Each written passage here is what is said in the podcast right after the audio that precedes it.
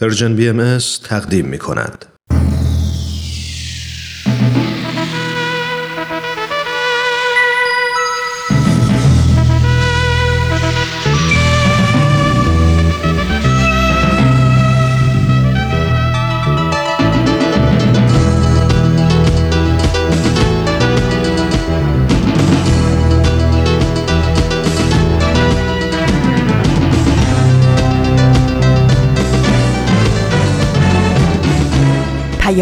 دوست، برنامه‌ای برای تفاهم و پیوند دلها.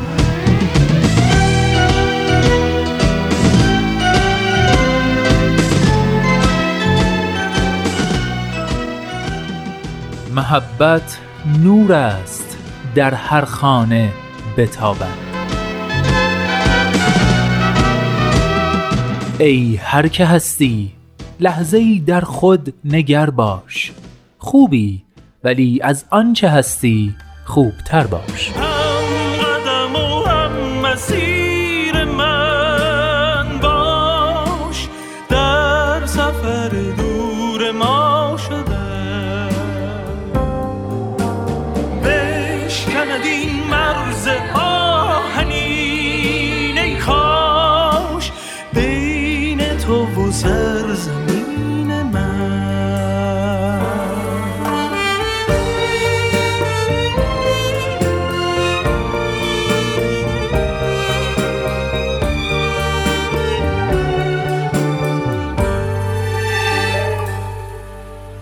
دوستان خوبم. سلام سلام و درود به شما همراهان همیشگی مجله جوانان، شما جوانان امروز و دیروز که صرف نظر از عدد شناسنامه دلتون، فکرتون و روحیتون همیشه جوونه.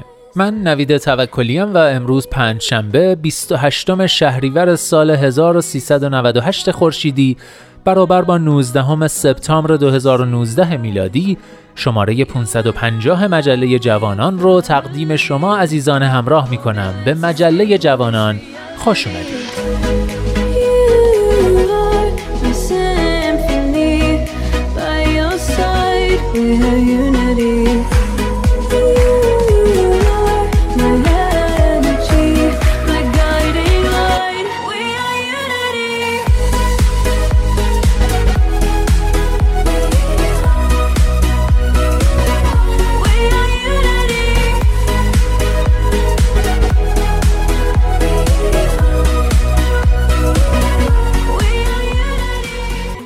و اما در پانصد و پنجاهمین شماره مجله جوانان ابتدا در مختصر خط مبحث همدلی رو که دو هفته پیش شروع کردیم به سرانجام میرسونیم، سپس آفتاب بینش رو با هم میشنویم، بعد از اون آخرین قسمت از مجموعه برنامه دمی با تاریخ رو میتونید بشنوید و بالاخره به آخرین برگ میرسیم و با هم دیگه خداحافظی میکنیم. از اینکه تا آخرین برگ همراه ما میمونید متشکرم.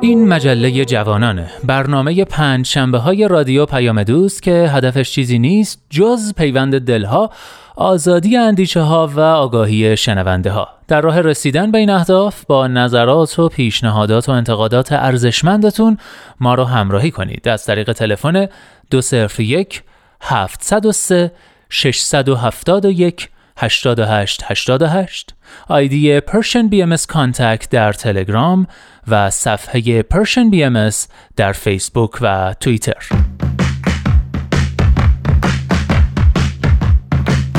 نقطه سرخط.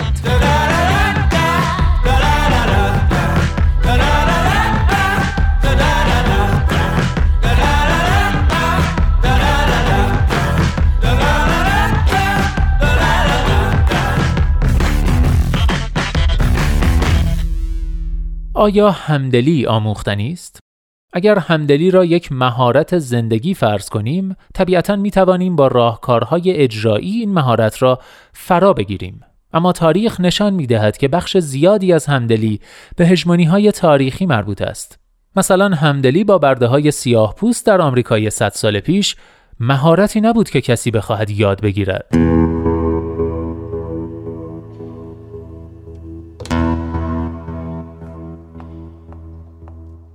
بله دوستان، بخش پایانی سگانه همدلی نقطه سرخط رو با این مقدمه شروع کردیم از یادداشت موردی برای همدلی نوشته ی الیزابت سیگال. همونطور که احتمالاً در جریان هستید، دو هفته‌ای که در نقطه سرخط به این یادداشت پرداختیم که ترجمه فارسیش در وبسایت فلسفیدن منتشر شده.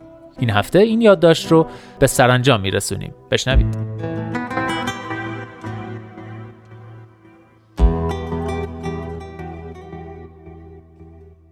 قرار نگرفتن در معرض دیگران و تجربه افراد متفاوت، همدلی به ویژه همدلی اجتماعی را به خطر می اندازد و فقدان دیدگاه همدلانه به قبیله گرایی منجر می شود. بنابراین چه کاری می شود کرد؟ اگرچه تمرین ذهنی برای یادگیری این که ما متفاوتیم بر توانایی ما در فرایندهای شناختی تجربه دیگران اثر دارد، اما این مسئله غیر قابل تغییر نیست. خبر خوب این است که الگوهای ذهنی ما میتواند تغییر کند در فرایندی که نوروپلاستیسیتی یا تغییر مغز طی زندگی نامیده می شود. ما نیاز داریم بیاموزیم که پل زدن میان تفاوتها بخشی از فرایند همدلی است. برای بعضی از ما این مسئله در سنین جوانی رخ می دهد و ذهن ما بدون فکر کردن به شکل همدلانه‌ای پردازش می کند. دیگران نیاز دارند که برای همدلی کردن در بزرگسالی آگاهانه تلاش کنند. اگرچه شکل دادن به عادتها در سنین کمتر و جوانی آسانتر است، اما در بزرگسالی هم امکان ایجاد عادتهای جدید وجود دارد.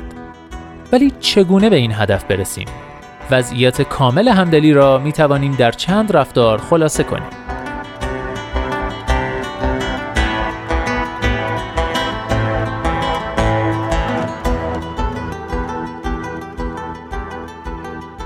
از عکس‌العمل‌های فیزیکی خود نسبت به دیگران آگاه باشید. بدن شما به موقعیت‌هایی که مربوط به دیگران است چگونه پاسخ می‌دهد؟ وقتی کسی درباره حادثه غم‌انگیزی در زندگی خودش با شما صحبت می‌کند، به پاسخ‌های ناخودآگاه خود مانند حس ناراحتی جسمی یا وقتی داستان شادی می‌شنوید، به لبخند غیرارادی که می‌زنید توجه کنید. کشف کنید که این عکس‌العمل برای شما چه معنایی دارد. آیا همیشه نسبت به حس دیگران حالت آینه‌سانی دارید یا این چیزی است که خودتان را از انجامش منع کرده اید؟ اجازه دهید حس دیگران را خودتان تجربه کنید. اگرچه این کار کمی عجیب است، زیرا این احساسات مربوط به زندگی فرد دیگری است، نه خود شما. نفس عمیق بکشید و تلاش کنید حس خودتان را تشخیص دهید. مطمئن شوید که میان احساسی که متعلق به شماست و احساسی که متعلق به فرد دیگری است تمایز قائل می شوید.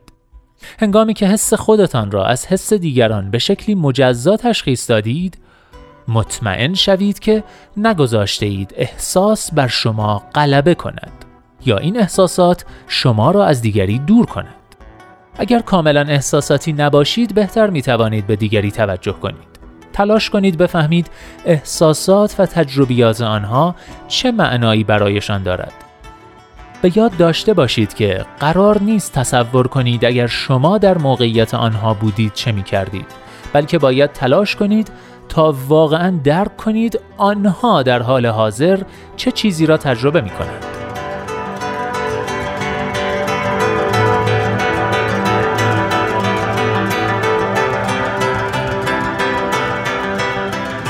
برای این کار به محیط اطراف خود توجه کنید. در اطراف شما چه می‌گذرد؟ فرد دیگری در زمینه اجتماعی بزرگتر چه تجربیاتی دارد؟ باید به این مسئله توجه کنید که چگونه تاریخ در ایجاد تجربیات مشترک و متفاوت شما با دیگران در زندگی نقش ایفا کرده است.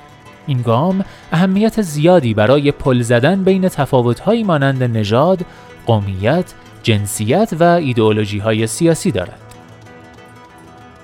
پس خود بپرسید چه شباهت‌ها و تفاوت‌هایی با دیگران دارید و این شباهت‌ها و تفاوت‌ها چه معنایی برای شما و آنها دارد؟ گاهی اوقات ما به این موضوع به عنوان گفتگوی میان انسانها و گروه‌های گوناگون نیاز داریم. همدلی ابزار فوق‌العاده‌ای است، اما هیچ کس نمی‌تواند بداند فرد یا گروه دیگر دقیقاً چه حالی را تجربه می‌کند. گفتگو با دیگران سازنده همدلی است و همدلی کردن این گفتگوها را معنادار و اثربخش‌تر می‌کند.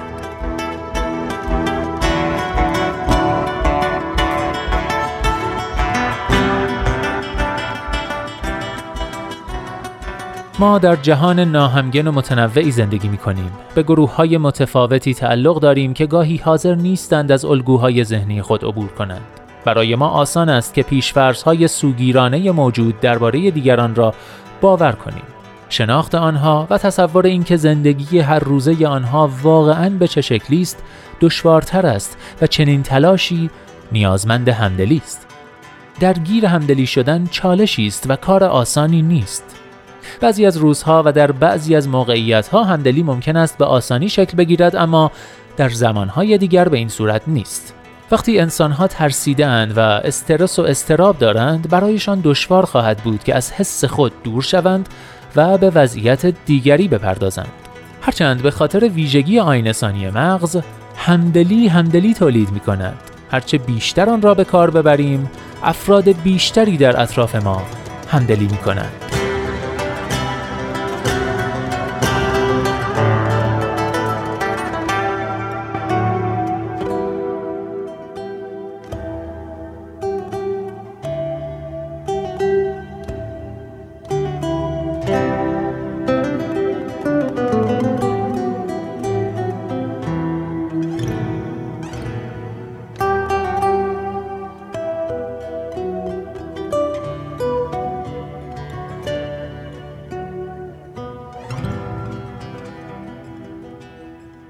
همه می‌خواهند دیگران صدای آنها را بشنوند و آنها را درک کنند. هر گروهی می‌خواهد که توسط دیگران به رسمیت شناخته شود و این بدون همدلی اتفاق نمی‌افتد.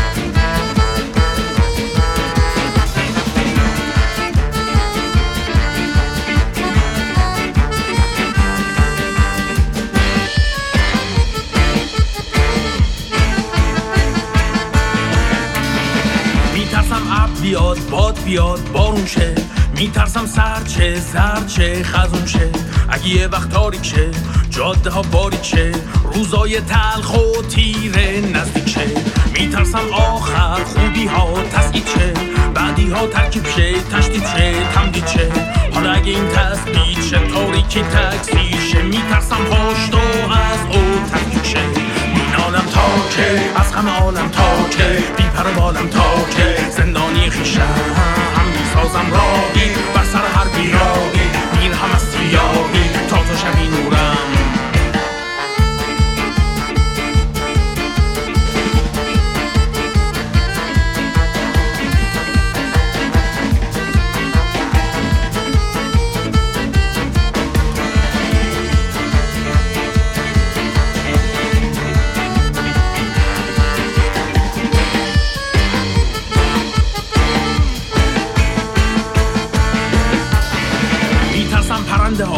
بکشن توشن، ستاره ها قهر کنن، کورشن، کم نورشن، اگه دلا پیرشن، این روزا دلگیرشن، شبای تار دست و پا گیرشن، میترسم ساعت ها زنگ بخورن دیرشن، اقربه ها تاب بخورن سیرشن، زنجیرشن، اگه تارا بودشن، نزدیک ها دورشن، بودن ها بودشن، دورشن ها بودشن، مینالم تاکه، از غم عالم تاکه، بی پر و بالم تاکه، زندانی خیشم سازم راهی، بر سر هر بیراهی میرم از سیاهی، تا تو شبی نورم.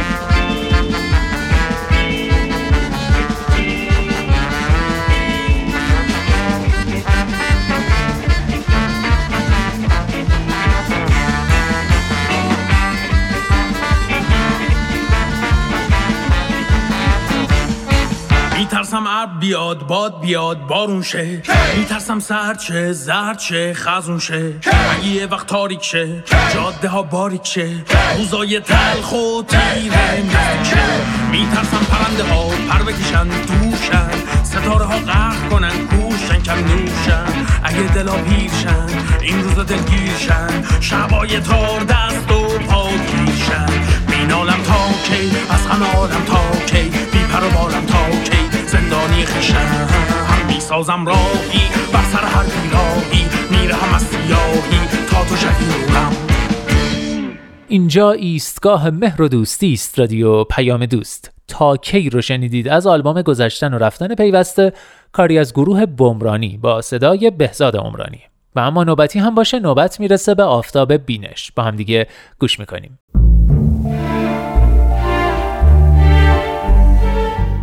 آفتاب بینش. شنوندگان عزیز رادیو پیام دوست با درود، من رامان شکیب این هفته هم میزبان شما هستم در برنامه آفتاب بینش.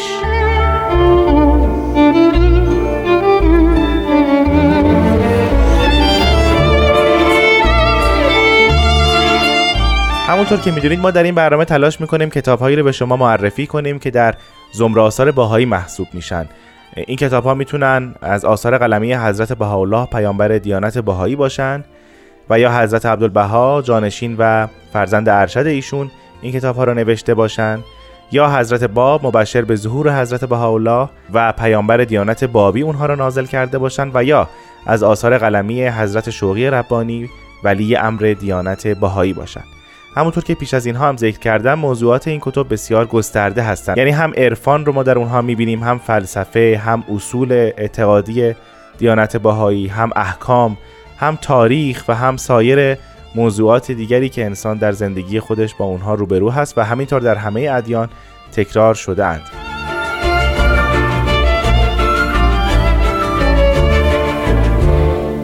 اگر یادتون باشه ما هفته گذشته راجع به یکی از آثار مهم تاریخی دیانت بهایی صحبت کردیم، کتاب تاریخ نبیل.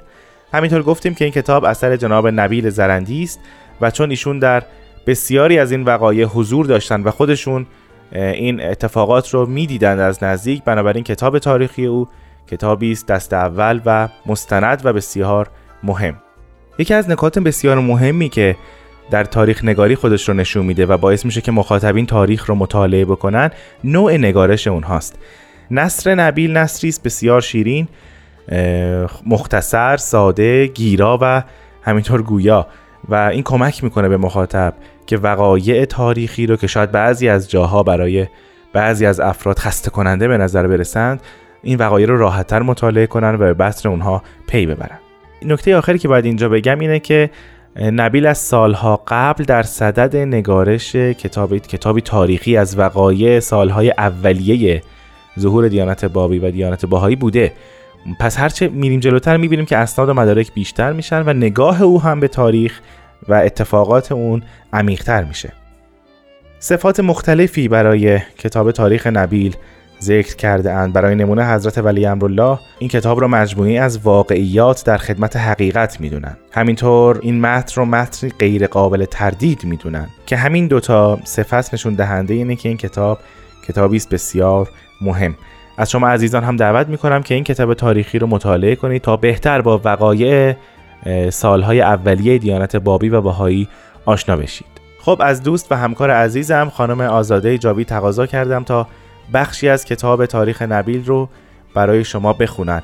بخشی که انتخاب شده لحظه اظهار امر یا بعثت حضرت باب هست که در شب پنج جمادی الاولی هزار و دویست و شصت هجری قمری اتفاق افتاد در حضور جناب ملاحوسین بشرویهی. روایتی که خواهید شنید نقل قول خود جناب ملاحوسین بشرویهی است که نبیل اون رو به رشته تحریر درآورده. با هم میشنویم. شب پنجم جمادی الاول سال هزار و دویست و شصت هجری بود. نیم ساعت از شب گذشته بود که آن جوان بزرگوار با من به مکالمه پرداخت و از من سؤال فرمود: بعد از جناب سید کاظم رشتی مرجع مطاع شما کیست؟ عرض کردم مرحوم سید در اواخر حال سفارش می‌فرمودند که بعد از وفاتشان هر یک از شاگردان باید ترک وطن گوید و در اطراف به جستجوی موعود محبوب پردازد. این است که من برای انجام امر استاد بزرگوارم به ایران مسافرت کردم و هنوز هم که هست به جستجوی موعود مشغولم. سوال فرمودند آیا استاد بزرگوار شما برای حضرت موعود اوصافی مخصوص و امتیازاتی به خصوص معین فرموده اند یا نه؟ عرض کردم آری. می فرمود حضرت موعود از خاندان نبوت و رسالت است. از اولاد حضرت فاطمه زهرا علیها سلام الله است. سن مبارکش وقتی که ظاهر می شود کمتر از بیست و متجاوز از سی سال نیست. دارای علم الهی است. قامتش متوسط است. از شرب دخان بر کنار و از عیوب و نواقص جسمانی منزه و مبراست. میزبان محترم لمحه‌ای سکوت فرمود. سپس با لحن بسیار متینی فرمودند نگاه کن. این علامات را که گفتی در من میبینی؟ بعد یکایک علامات را ذکر فرمودند و با شخص خود تطبیق نمودند. سراپای مرا حیرت و دهشت فرو گرفت و با کمال ادب عرض کردم حضرت موعود نفس مقدسه قدسیه‌ای است که رتبه اش از همه بالاتر است. دارای قدرت فوق‌العاده و قوت فائقه عظیمه است. علامات مخصوصه بسیار دارد، از جمله علم آن بزرگوار بی نهایت است. سید مرحوم درباره علم موعود اغلب می‌فرمود علم من نسبت به علم آن حضرت مانند قطره نسبت به دریاست که از طرف خدا به حضرتش عنایت شده. آنچه من می‌دانم در مقابل معارف عالیه و علم محیط او مانند ذره‌ای از خاک است. بین این دو مقام فرق بسیار موجود است. هنوز گفتار خود را تمام نکرده بودم که بی اختیار ترس و شرمساری مرا فرو گرفت، به طوری که آثارش در من آشکار شد. از گفته پشیمان شدم و خودم را سرزنش کردم و همت گماشتم که طرز بیان را تغییر دهم و از حدت و شدت لحن القول بکاهم. قلباً با خدا عهد کردم که اگر آن بزرگوار مجدداً این موضوع را مورد بحث قرار دهد با کمال خضوع عرض کنم اگر حضرت موعود شما هستید دعوت خود را تأسیس فرمایید تا مرا از قید انتظار تشرف به حضور موعود خلاصی بخشید و از ثقل این بار گران رهایی دهید. ملاحوسین بشرویهی دو حجت رو در ذهن خودش در مواجهه با حضرت موعود قرار داده بود که حتما اونها رو بپرسه از شخصی که ادعای قائمیت داره. اول دفترچه‌ای بود از پرسش‌ها و سوالات و قوامض و مشکلاتی که در ذهن خودش وجود داشت و به جواب اونها دست نیافته بود، و دوم تفسیر سوره یوسف آنگونه که تا به حال تفسیر نشده. من سرگرم این افکار بودم که میزبان بزرگوار من فرمود درست دقت کنید. تمام صفات در من موجود است. چه مانع دارد که من شخص موعودی باشم که سید مرحوم فرموده؟ چه اشکالی در این مسئله تصور می کنید؟ پس از استماع این بیان مبارک چاره‌ای جز تقدیم رساله معهوده ندیدم. آن را به حضور مبارک گذاشتم و عرض کردم خواهش دارم به صفحات این رساله نظر لطفی افکنده و از ضعف و تقصیر من صرف نظر فرمایید. آن بزرگوار مسئول مرا قبول فرموده، کتاب را برداشته، بعضی صفحات آن را ملاحظه فرمودند، آنگاه کتاب را بسته به من متوجه شدند و در ظرف چند دقیقه حل مشکلات و کشف رموز آن را بیان فرمودند. به علاوه بسیاری از حقایق و اسرار را تبیین و تشریح فرمودند که تا آن وقت در هیچ حدیثی از ائمه اطهار و در هیچ کتابی از تألیفات شیخ و سید ندیده بودم. بیان مبارک به قدری مؤثر و بهجت افزا بود و با قدرت مخصوصه ادا می‌شد که وصفش از عهده من خارج است. بعد فرمودند اگر مهمان من نبودی کارت بسیار سخت بود. ولکن رحمت الهی شامل تو گردید. خدا باید بندگان خود را امتحان کند. بندگان را روانی است که با موازین مجعوله خود خدا را آزمایش کنند. اگر من مشکلات تو را شرح و بست نمی دادم، آیا دلیل بر نقص علم من بود؟ کلا و هاشا. حقیقتی که در قلب من تابنده و مشرق است، هیچگاه به عجز و ناتوانی متصف نشود. امروز جمیع طوایف و ملل مشرق و مغرب عالم باید به درگاه سامی من توجه کنند و فضل الهی را به وسیله من دریافت نمایند. هر کس در این عمل شک و شبهه نماید به خسران مبین مبتلا گردد. تمام مردم مگر نمیگویند که نتیجه خلقت فوز به عرفان حق است و موفقیت در پرستش خدا؟ بنابراین بر همه واجب است که قیام نمایند و کوشش کنند و مانند تو به جستجو پردازند و ثبات و استقامت به خرج دهند تا حضرت موعود را بشناسند. بعد فرمودند اینک وقت نزول تفسیر سوره یوسف است.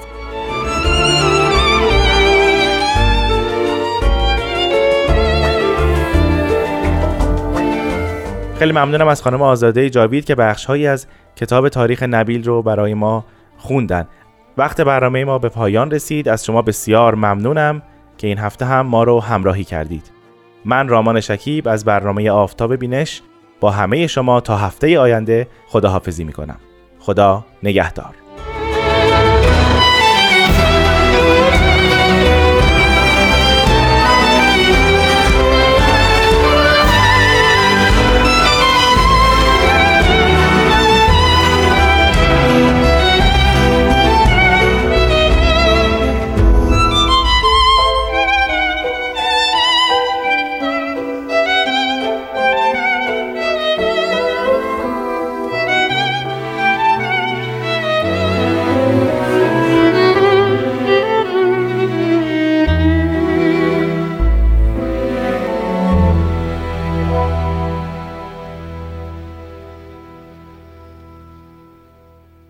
همراهان عزیز، عزیزان شنونده، من نوید توکلیم و شما همچنان شنونده مجله جوانان هستید از رادیو پیام دوست. ایها الناس، ما همه بشری بنده یک خدای دادگری، خواهران و برادران همین جان ز یک مادر و ز یک پدری.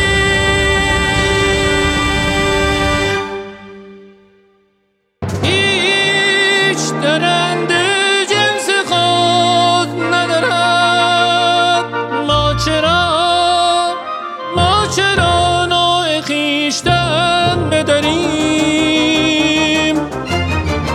مدتی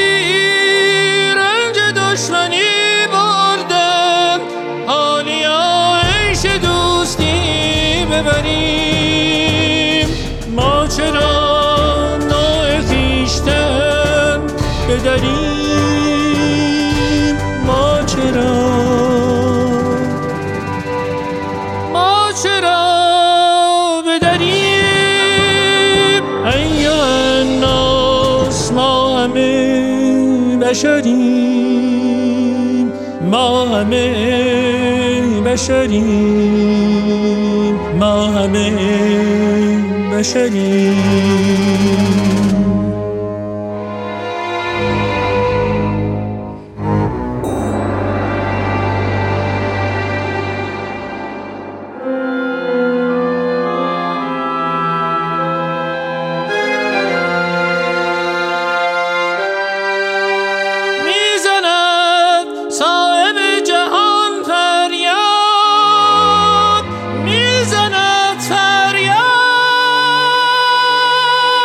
میزند صاحب جهان فریاد، میزند فریاد، همه بار یک دارید و برگ یک شاسه.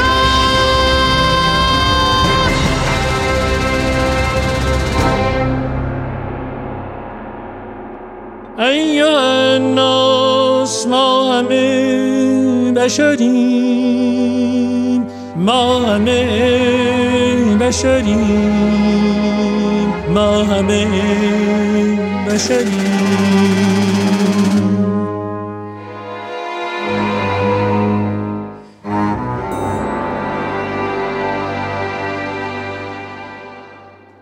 شنوندگان عزیز، عزیزان دل، من نوید توکلیم و شما همچنان با آخرین شماره تابستانی مجله جوانان همراه هستید از رادیو پیام دوست.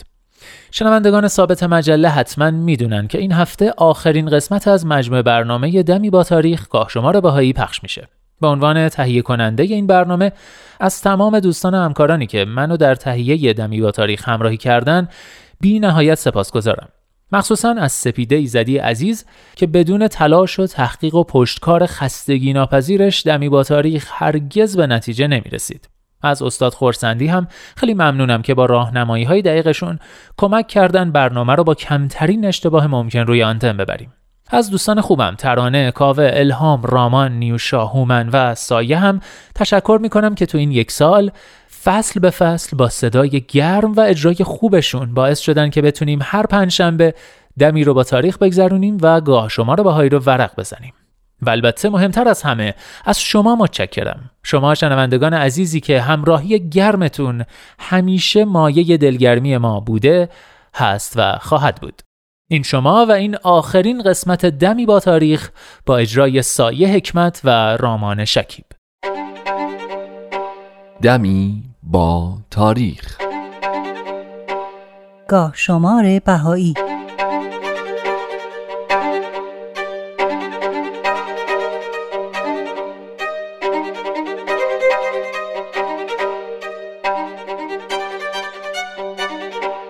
بیست و چهار شهریور هزار و دویست و شصت و یک خورشیدی، پانزده سپتامبر هزار و هشتصد و هشتاد و دو میلادی، دوی ذوالقعده هزار و دویست و نود و نه هجری قمری. خدیجه بیگم دختر عموی مادر حضرت باب بود که در سوم شهریور هزار و دویست و بیست و یک خورشیدی با ایشون ازدواج کرد و بعد از ازدواج به مقام حضرت باب پی برد و به ایشون ایمان آورد. حضرت بهاءالله در لوحی که پس از درگذشت خدیجه بیگم به افتخارشون نازل شده فرمودند: تو کسی هستی که قبل از خلقت عالم عرف قمیص محبوب را یافتی. خدیجه بیگم که بعدها به مقام حضرت بهاءالله هم پی برد و بهایی شد، سه آرزو داشت که از طریق منیر خانم به حضرت بهاءالله گفته شد. اول اینکه بیت شیراز، یعنی خونه‌ای که سید باب و خدیجه بیگم در اون زندگی می‌کردن، تعمیر بشه تا بتونه برای زندگی به اونجا برگرده. دوم اینکه فروقی خانم دختر حضرت بهاءالله رو برای برادرزاده‌اش حاجی سید علی خواستگاری کرده بود. و آرزوی سوم هم تقاضای اجازه برای سفر به عکا برای دیدار حضرت بهاءالله بود. حضرت بهاءالله هر سه آرزوی خدیجه بیگم رو برآورده کردند، اما دومین تقاضای او باعث حسرت و اندوه زیادش شد، چرا که حاجی سید علی به عمش قول داده بود که اگه تقاضای او مورد قبول قرار بگیره، از محل زندگی و تجارت خودش در یزد به شیراز میاد و عمش رو با خودش به عکا میبره تا زیارت حضرت بهاءالله نصیبش بشه. اما وقتی خبر موافقت حضرت بهاءالله با ازدواج به او رسید، قولش رو زیر پا گذاشت و برای عمش پیغام فرستاد که شرایط برای اومدنش به شیراز مناسب نیست و باید از راه اشقابات به عکا بره و انشالله در اولین فرصت وسایل سفر عمش رو فراهم میکنه. اما خدیجه بیگم با دریافت این پیام فهمید که دیگه فرصتی برای دیدار حضرت بهاءالله نصیبش نخواهد شد، چون در اون زمان یه زن فقط میتونست به همراه فامیل خودش سفر کنه و این فرصت دیگه به این آسونی به دست نمی اومد. خدیجه بیگم آزرده و دلشکسته از این پیام حدود دو ماه بعد در بستر بیماری افتاد و با اینکه چندین حکیم بر بالینش حاضر شدند، اما در نهایت در تاریخ دوم ذیقعده سال هزار و دویست و نود و نه هجری قمری مطابق با بیست و چهار شهریور هزار و دویست و شصت و یک خورشیدی، سه ساعت قبل از غروب آفتاب در بیت شیراز درگذشت. از قضای روزگار، فزه خدمتکار با وفای ایشون هم دو ساعت بعد از درگذشت خدیجه بیگم در همون بیت دار فانی رو ودا گفت. طبق گفته حاجی میرزا ابوالقاسم برادر خدیجه بیگم، جسد ایشون رو شبانه به حمام عمومی گلدسته که جنب مسجد نو قرار داشت بردن و غسل و کفن کردن و همون شب در مسجد شاه چراغ در محلی که به نام صدرالحفاظ نامیده میشه به خاک سپردن. فزه هم در همون مسجد در حجره‌ای مشرف به صدرالحفاظ و در شمال تربت میرسید احمد که مسجد زنانه نامیده میشه دفن شد. این واقعه چهل سال بعد از ازدواج خدیجه بیگم با حضرت باب رخ داد. در حالی که کل زندگی مشترک خدیجه بیگم با حضرت باب بیش از دو سال و نیم طول نکشید، چرا که حضرت باب خیلی زود به شهادت رسیدند.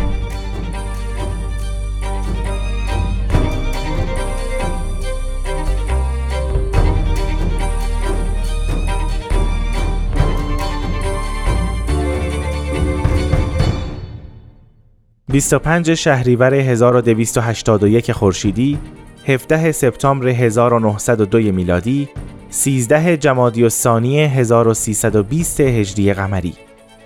آقا عزیز الله جذاب خراسانی از بهائیان کلیمی نژاد بود که به دستور حضرت عبدالبهاء مبین آثار و تعالیم بهایی به روسیه سفر کرده بود تا با لئو تولستوی نویسنده مشهور روس دیدار و او را از دیانت بهایی مطلع کنه. بالاخره در این تاریخ آقا عزیزالله موفق به دیدار تولستوی میشه. اون هم در شرایطی که خود تولستوی هم تحت محافظت نیروهای امنیتی بود و حق چندانی برای رفت آمد نداشت.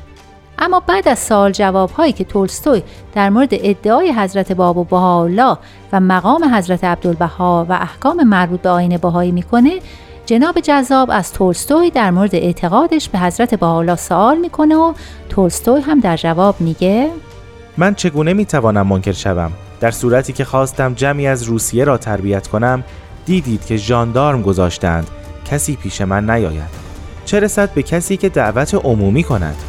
البته این امر عالمگیر می شود. من حضرت محمد را هم قبول داشتم.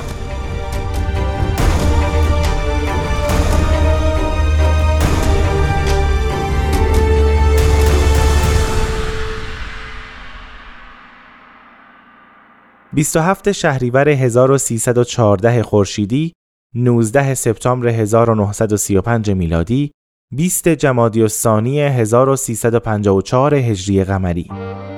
در این تاریخ شیخ محمد ابراهیم فاضل شیرازی که از علمای مشهور بود و عمر خودش رو صرف خدمت به دیانت بهایی و گسترش پیام الهی کرده بود، در نتیجه کسالت ممتد در تهران درگذشت و در گلستان جاوید یا همون گلستان بهائیان در تهران به خاک سپرده شد. بعد از درگذشتش تلگرافی از شوقی ربانی ولی امر دیانت بهایی میرسه که ایشون رو مبلغ شهیر محبوب ملقب میکنه.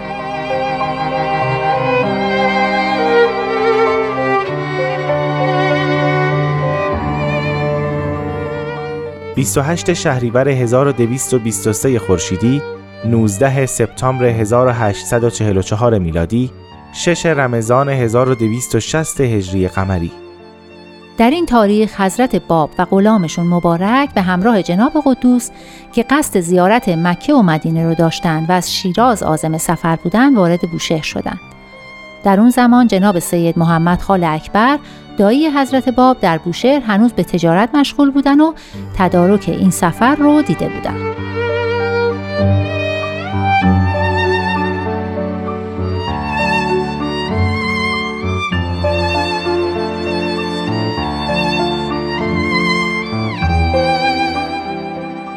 نوزدهم اوت هزار و نهصد و سی میلادی، بیست و پنجم ربیع الثانی هزار و سیصد و چهل و نه هجری قمری. در این تاریخ لویی ژان بورژوا مهندس مشغول از کار آمریکا درگذشت. مشغول از کار آمریکا بعد از مشغول از کار اشخابات دومین معبد بهاییه که با همکاری و همراهی بسیاری از بهاییان شرق و غرب عالم تأسیس شده. مشغول از کار آمریکا در شهر ویلمت نزدیک شیکاگو واقع در ایالت ایلینوی بنا شده و حضرت عبدالبها سنگ بنای مشغول از کار رو در سال هزار و نهصد و دوازده میلادی و در سفری که به آمریکا داشتن در جای خودش قرار دادند. ساختمان این معبد در سال هزار و نهصد و پنجاه و سه تکمیل شد. این توضیح خیلی خیلی کوتاه رو هم بدم که مشغول از کار معبد مربوط به بهائیانه که تمامی انسان‌ها میتونن از همه ادیان و نژادها در اون به دعا و نیایش مشغول بشن.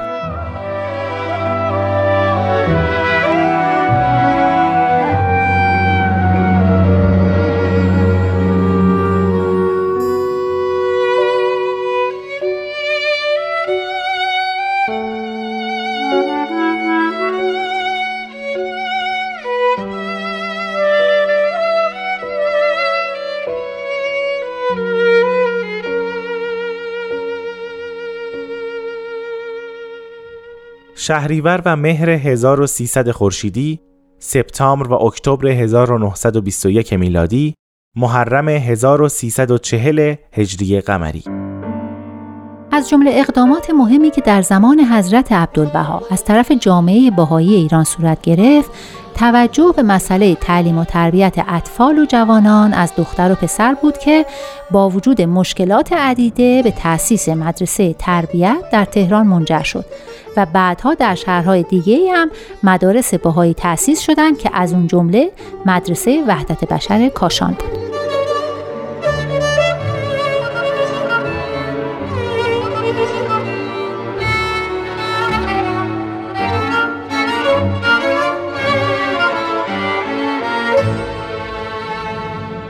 مدرسه در سال هزار و سیصد و بیست و هفت به همت بهائیان کاشان تأسیس شد. در محرم سال هزار و سیصد و چهل قمری در زمان حکومت سردار شجاع در کاشان خواستند بلوایی ایجاد کنند و مدرسه وحدت بشر رو تعطیل کنند. اما از این قضیه جلوگیری به عمل اومد. بعد در صدد توقیف مدرسه بر اومدن و کمی بعدتر خواستار تغییر نام و تغییر معلمین مدرسه شدند. با تحمیل این پیشنهاد به وزیر معارف وقت، در نتیجه مدرسه یه هفته‌ای به حال تعطیل درآمد و محصلین بی تکلیف موندند. محفل روحانی کاشان، یعنی هیئت انتخابی نه نفره‌ای که اداره امور جامعه بهائی کاشان رو به عهده داشت، هم موضوع رو به حضرت عبدالبها خبر داد و ایشون تلگرافی با این متن برای قوام السلطنه رئیس الوزراء ارسال کردند. حضرت ریاست وزراء قوام السلطنه: خداوند در قرآن می‌فرماید هل یستوی الذین یعلمون و الذین لا یعلمون، آیا کسانی که می‌دانند با کسانی که نمی‌دانند برابرند؟ تعمیم معارف روح ملت است، لذا مساعدت شما را در موضوع مدرسه وحدت بشر کاشان تمنا دارم. عباس. قوام السلطنه بعد از وصول این تلگراف با احترام اونو گرفت و فوراً دستور بازگشایی مدرسه رو صادر کرد.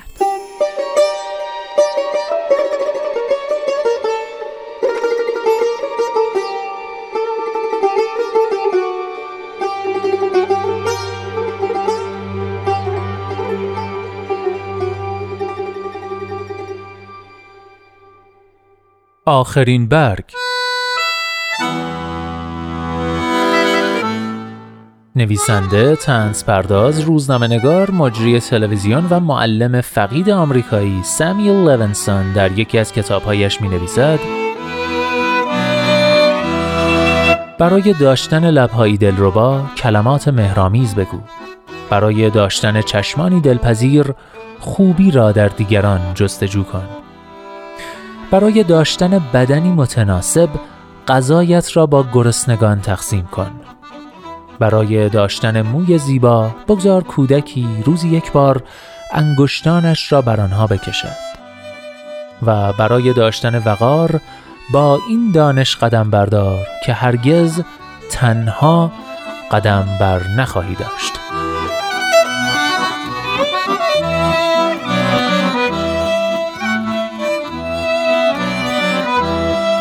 هر جا هستید دلهاتون شاد، اندیشتون آزاد و آگاهی و بیداری نصیبتون باد. من نوید توکلیم و امیدوارم که نور امید در دلهاتون هیچگاه خاموشی نگیره. به قول شاعر، گرچه شب تاریک است دل قوی دار، سحر نزدیک است.